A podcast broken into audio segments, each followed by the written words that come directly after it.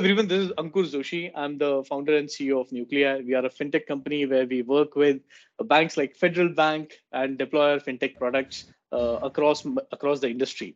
Today, I am privileged to have uh, Shalini Warrier, who is the E D uh, of Federal Bank, on our podcast.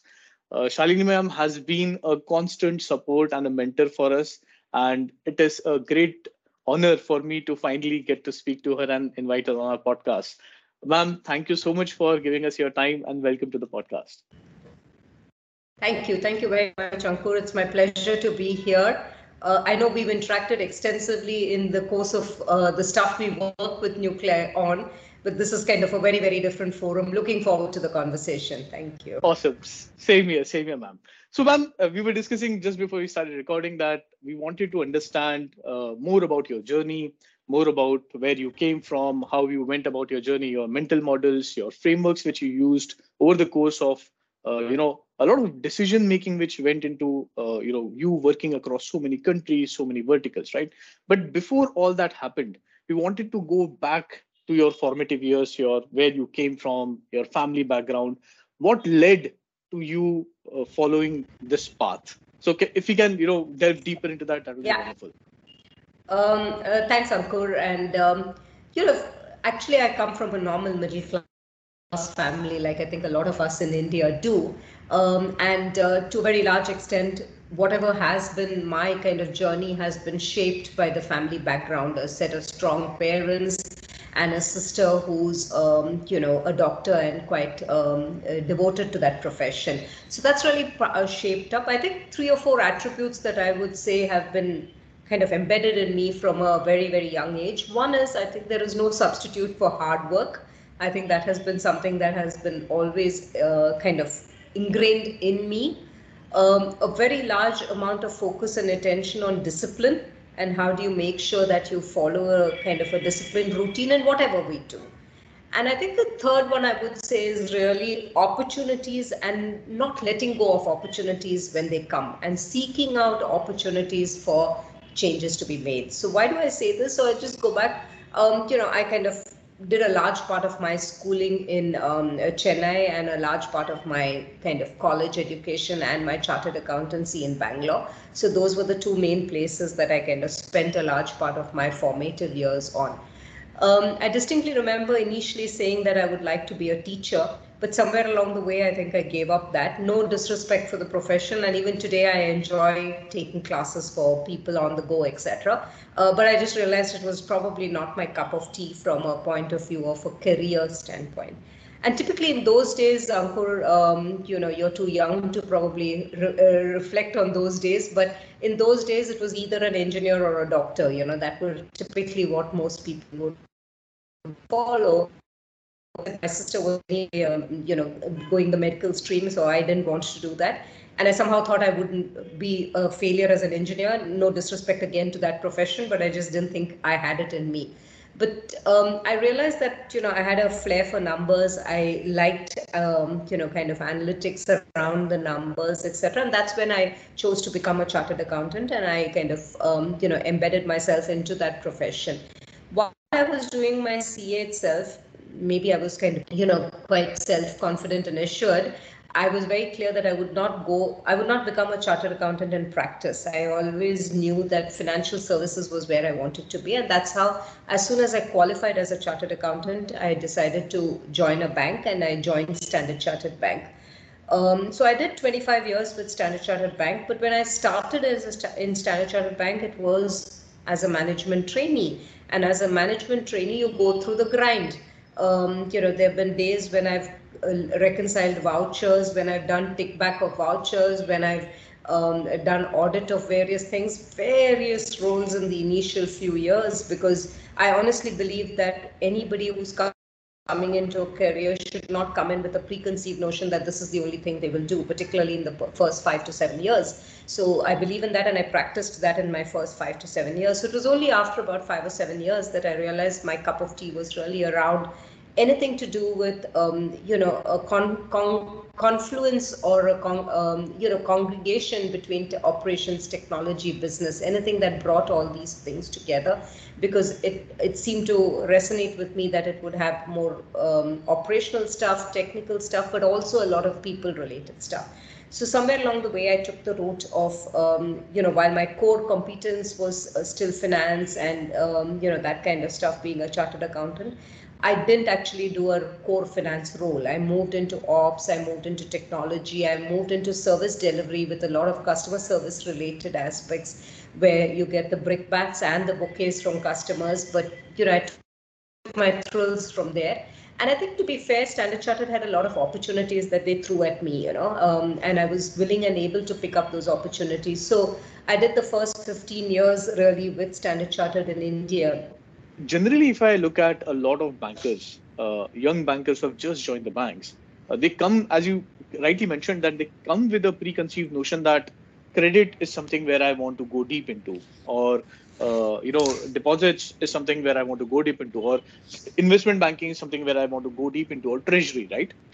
Was that a deliberate choice at your end to do multiple verticals uh, in order to diversify your skill set, in order to keep a lot of options open for yourself rather than siloing, be becoming siloed into a particular vertical? Yes.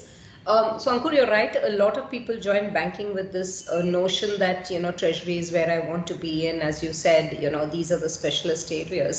But uh, when I came in, and in the first five or six years, I kind of made it very clear to everybody who I was working with and my bosses that I want to experiment. I want to try different things.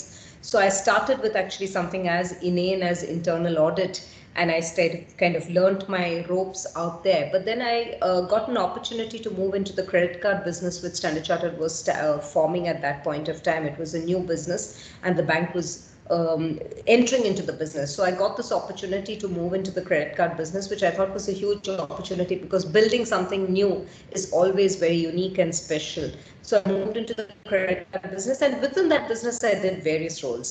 Once I got into that business, I realized that my flair and my kind of, um, you know, what I really enjoyed doing was um, dealing with multiple customers, dealing with multiple people, dealing with um, the, the volume of stuff that one has to handle rather than being, um, you know, more narrowly focused on uh, high value, small number, you know, so clearly in my mind, retail and anything to do with retail resonated much more. So then I said, it was after about four, five years that I decided and I made a conscious choice to say I would focus on anything to do with retail, not focus on uh, wholesale. But within retail, I've done various roles. So within retail, I've done business roles, I've done operations, I've done technology, I've done customer service, I've done some finance, I've done um, various roles within retail. So that's how in the first five years.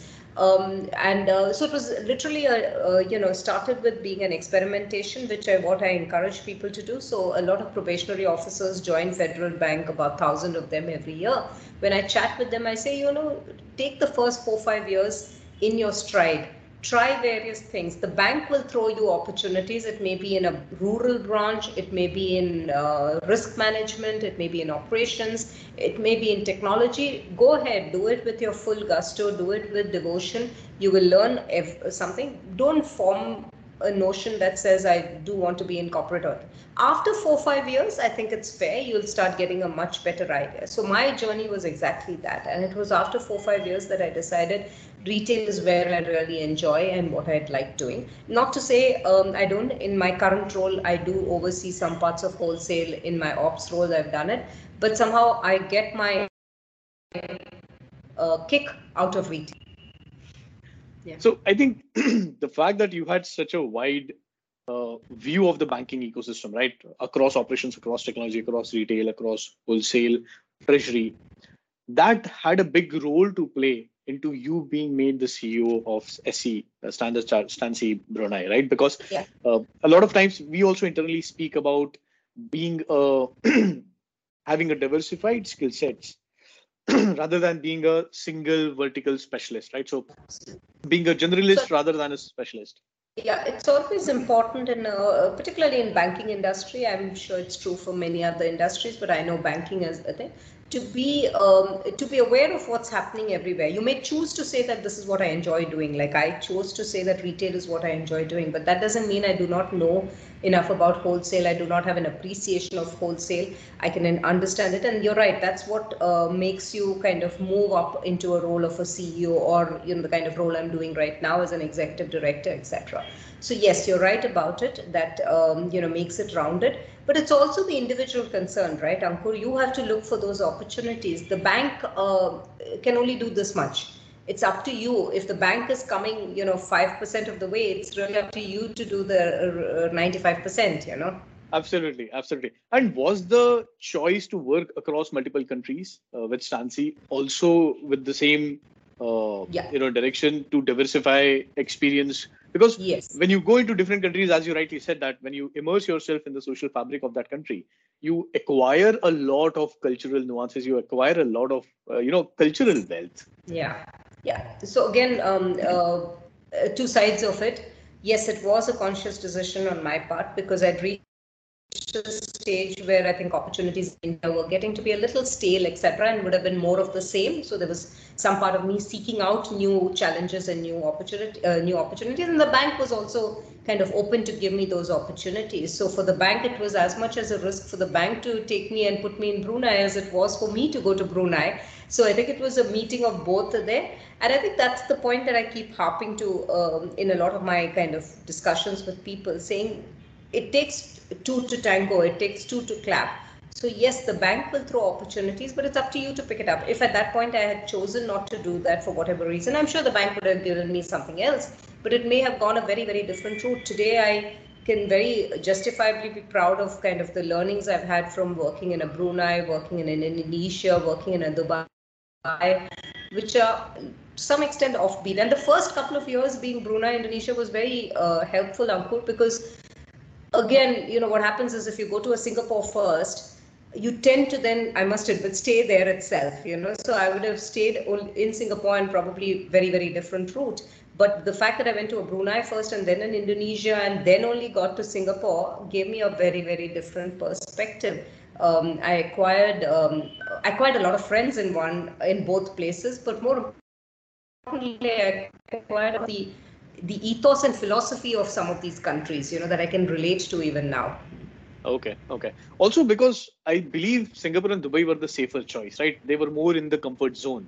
Brunei, Indonesia were outside the comfort zone. So that yeah. also accelerates your learning, right? Yeah. As you rightly said that you learned a lot across these. Now, mm-hmm. one of the perceptions which gets formed uh, around a lot of successful leaders, and you have been a extremely successful, uh, you have had an extremely successful career and extremely successful leader, someone which I obviously look up to, right?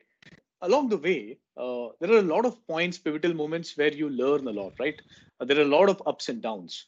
Uh, I want to delve deeper into some of the failures that you have had, which have taught you uh, big lessons. And what is one of your favorite failures, right? Because personally speaking, I love to fail because it teaches you a lot of things, right? Because on those learnings, you are able to then, uh, you know, make sure that you don't repeat those mistakes in the future.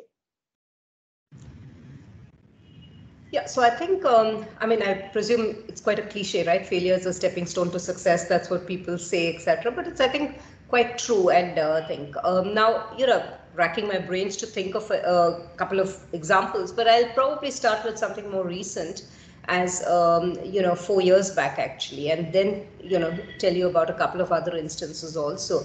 And, um, you know, I have a couple of them on the professional side, a couple of them on the personal side. So I'll probably cover both of them. Yeah. Uh, first, on the professional side, Ankur, uh, and I'll talk about August twenty eighteen, um, in my current role, when I moved into Federal and I was in Federal, I had been in Federal for about three years. August twenty eighteen, for uh, the audience and you who might remember, Kerala went through one of its worst floods. Um, and um, it was um, really very bad, um, once in a hundred years kind of an event, et cetera. And Aluva, the head office which you've uh, visited, was literally at the epicenter of that, um, you know, floods. We really got impacted. So I live over here. So there was, on the personal side, there was a lot of stuff uh, with, you know, the house getting uh, flooded, people, uh, me and, you know, my family having to be rescued, et cetera, et cetera. So that was happening at one end. But the bank was also quite seriously impacted because of the data center and, you know, the data center getting having to be brought down. And while we had disaster recovery capability and we had switched a lot to disaster recovery capability, the fact remains that when you have a crisis of this nature, it's not likely you'll be able to do everything um, according to the rule book, you know. So we did have a situation where, um, you know, we had a lot of customer issues. Uh, we had a lot of, um, uh, you know, feedback from customers that transactions were not getting processed, et cetera.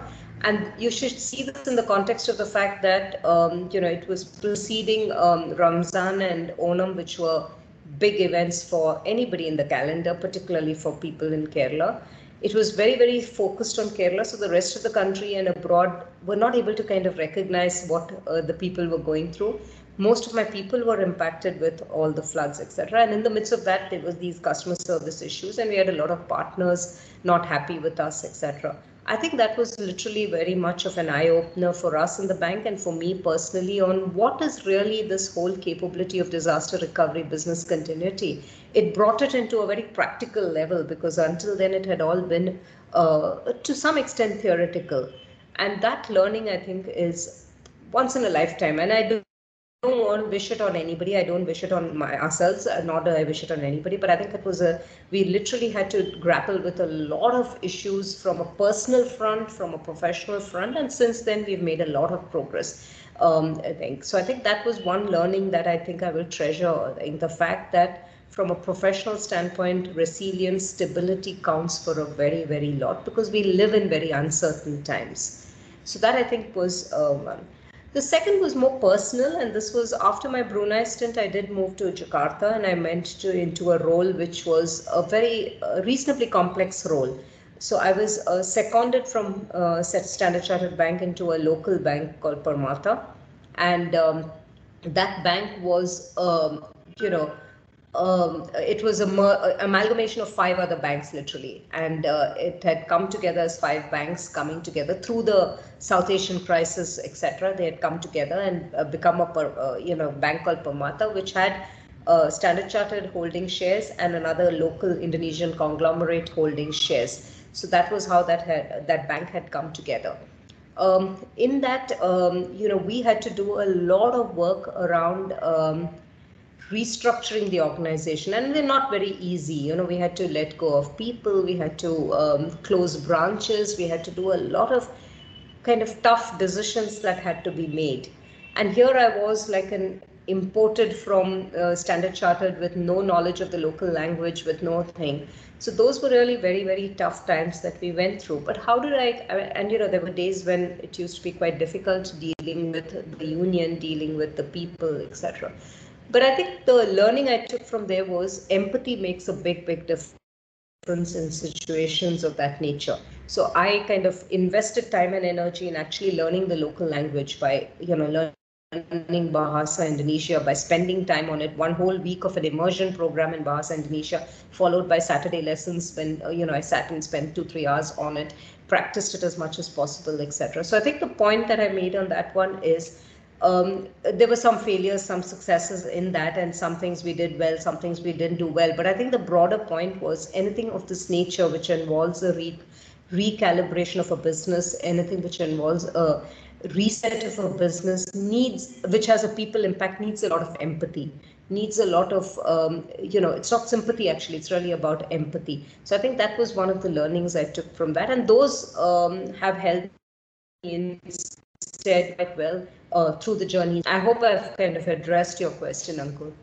Yeah, no, of course, of course, of course.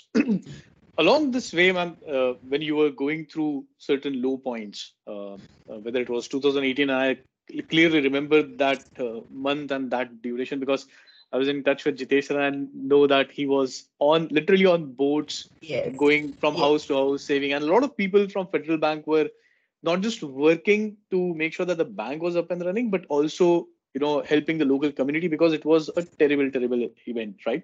And as you rightly said, it was a black swan event. Uh, during such times, there are a lot of uh, frameworks, decision-making frameworks, or, you know, people who help us, right? Uh, historically, what have been like one or three, one to three people or books or authors who have had a great influence on your life, and you know, helped helped form your personality, help form your frameworks and mental models. I've, um, I'll talk about people first, uh, Ankur, and I've had uh, the fortune over the last so many years of my work ex and prior to that of being, you know, kind of exposed to very, very many people. Um, obviously, in the formative years, as is typical for most people, it would be parents, and I think I attribute a lot of that to my parents and my sister, et cetera, who've kind of embedded in me a lot of the uh, uh, a lot of the principles by which I live my life. But I think on a more professional front, Um, again, um, you know, I was fortunate enough to have some formal mentors when I was in Standard Chartered who have really been very useful. But I think one person will stand out in my view, um, who was my boss for a very long time and is a close friend also. And I think it's more the attributes of what that person, um, you know, brought to the table.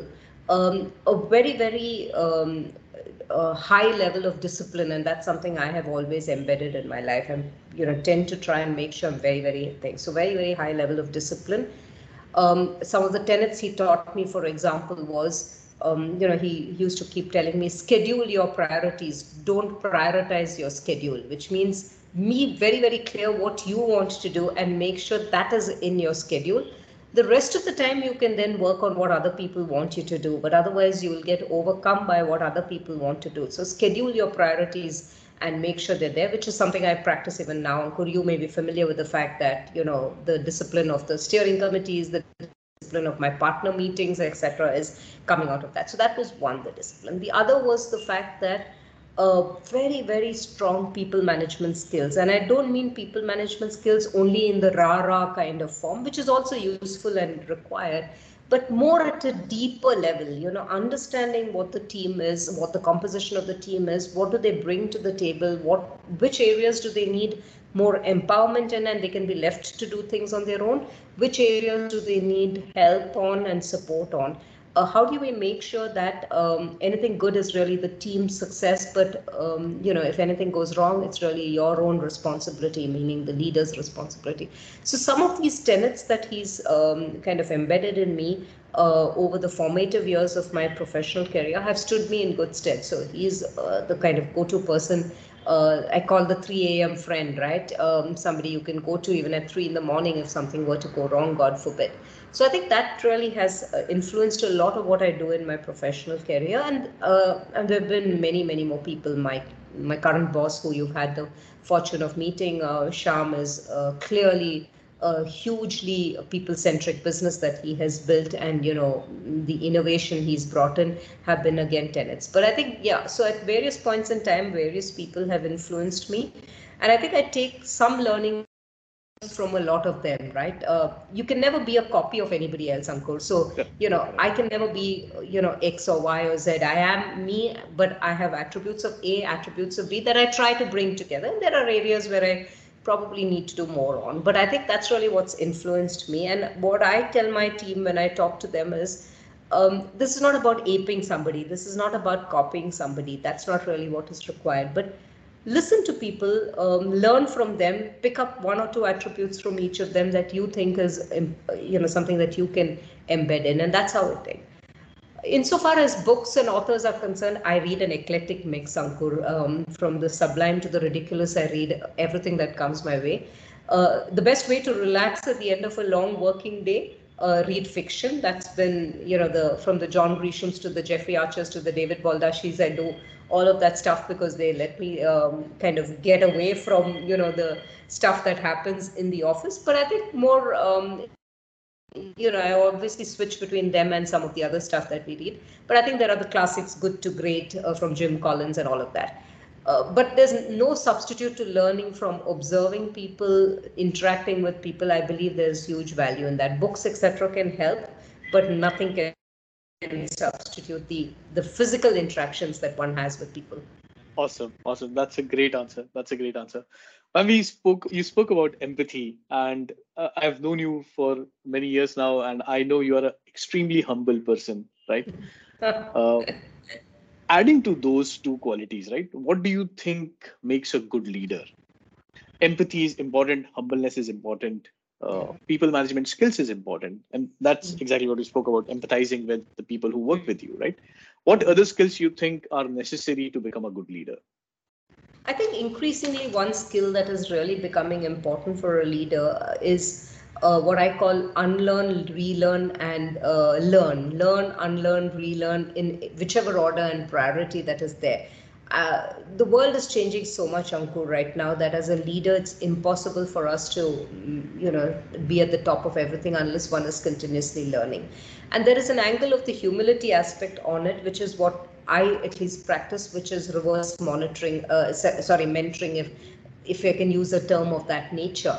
I have, I'm absolutely no um, ego about asking the youngest guy in my digital center of excellence team to come and sit here with me and explain what Chat G P T is about or what Metaverse is about. I mean, you know, one of the boys in the team, probably less than half my age, um, is constantly being told, okay, you need to take a lesson for us on Metaverse and tell us what we can do with Metaverse. So I think that whole learning, relearning, unlearning is extremely important, not just for a leader, for anybody, but particularly for a leader, because you've got to be a role model for people. Uh, you can't be out of sync with people when somebody's talking about a Chat G P T or a Metaverse, or somebody's so even talking about football for that matter, which I don't follow much of, I must admit. But uh, thing. So I think that whole aspect is there. In addition to all that you said, you know, which we've discussed, like empathy, you know, prioritization, discipline, focus. The other is, um, you know, how do you take more responsibility for the actions of the team? Uh, empower, yes, we should. But at the end of the day, uh, realize the fact that, you know, the buck has to stop with you. And that's, uh, that's a hugely uh, beneficial attribute, in my view, for leaders, to be um, absolutely open about the fact that, yes, I'm empowering the team, but the accountability rests with me. The Ultimately, the, um, you know, God forbid something goes wrong, I'm accountable for it. I think that high level of accountability for actions is another attribute that I respect in leaders. And I think my, you know, I would expect my team to expect that from me. Awesome. That's an amazing answer, ma'am. Uh, I'm really glad to have had this conversation with you. Thank you so much for coming onto the podcast. One last question for you. Sure. What is the kindest thing that anyone has ever done for you? Oh God, that takes a little bit of thinking, because I think uh, life consists of a lot of them, I would think, but but some things that stand out, I must admit, is, um, you know, again, um, I'll, a couple of instances. I think if I go back in time to actually two thousand four, um, you know, I lost my father after a very brief illness. It wasn't a very long time. But I think what I mean stood out for me was a couple of my friends and um, you know, my boss actually flew down all the way from Mumbai into Kerala. It was in a remote place in Kerala that this had happened, and spent an entire day just with me. You know, um, in the midst of all their busy schedules, et cetera, the three of them actually took a flight. They had no clue how to get to the place because it is a remote place, but um, they did all the necessary homework. And this is in a day and age when Google Maps, et cetera, were not so prominent, and WhatsApp was not something. But I think that stood with me, you know, the fact that uh, I've kind of embedded that to say that I may not be able to attend a wedding, but God forbid if there is a bereavement, that's the time when people actually need you. And I think that kindness plays a lot. The other was really, again, coming back to the floods, Ankur. Uh, the day we, the floods happened and we had to be rescued from home. So we were rescued from home and we were actually taken to a convent, and that the sisters in the convent were extremely kind. They made sure we had hot water, food, a bed to stay in. They had no idea who we were. And that was, I think, a hugely kind gesture from them. So I think there are many such examples, but these two stood out for me. Thank you so much, ma'am, for having this conversation. Really appreciate the time you gave us. Uh, it was a wonderful and enlightening conversation. And once again, thanks for coming onto the podcast. Thank you very much, Ankur. I, I love the format of the podcast, and I love what you're doing with embedding this amongst the people. So thank you very much for the opportunity, and we'll be in touch. Thank you. Awesome. Awesome. Thank you, ma'am.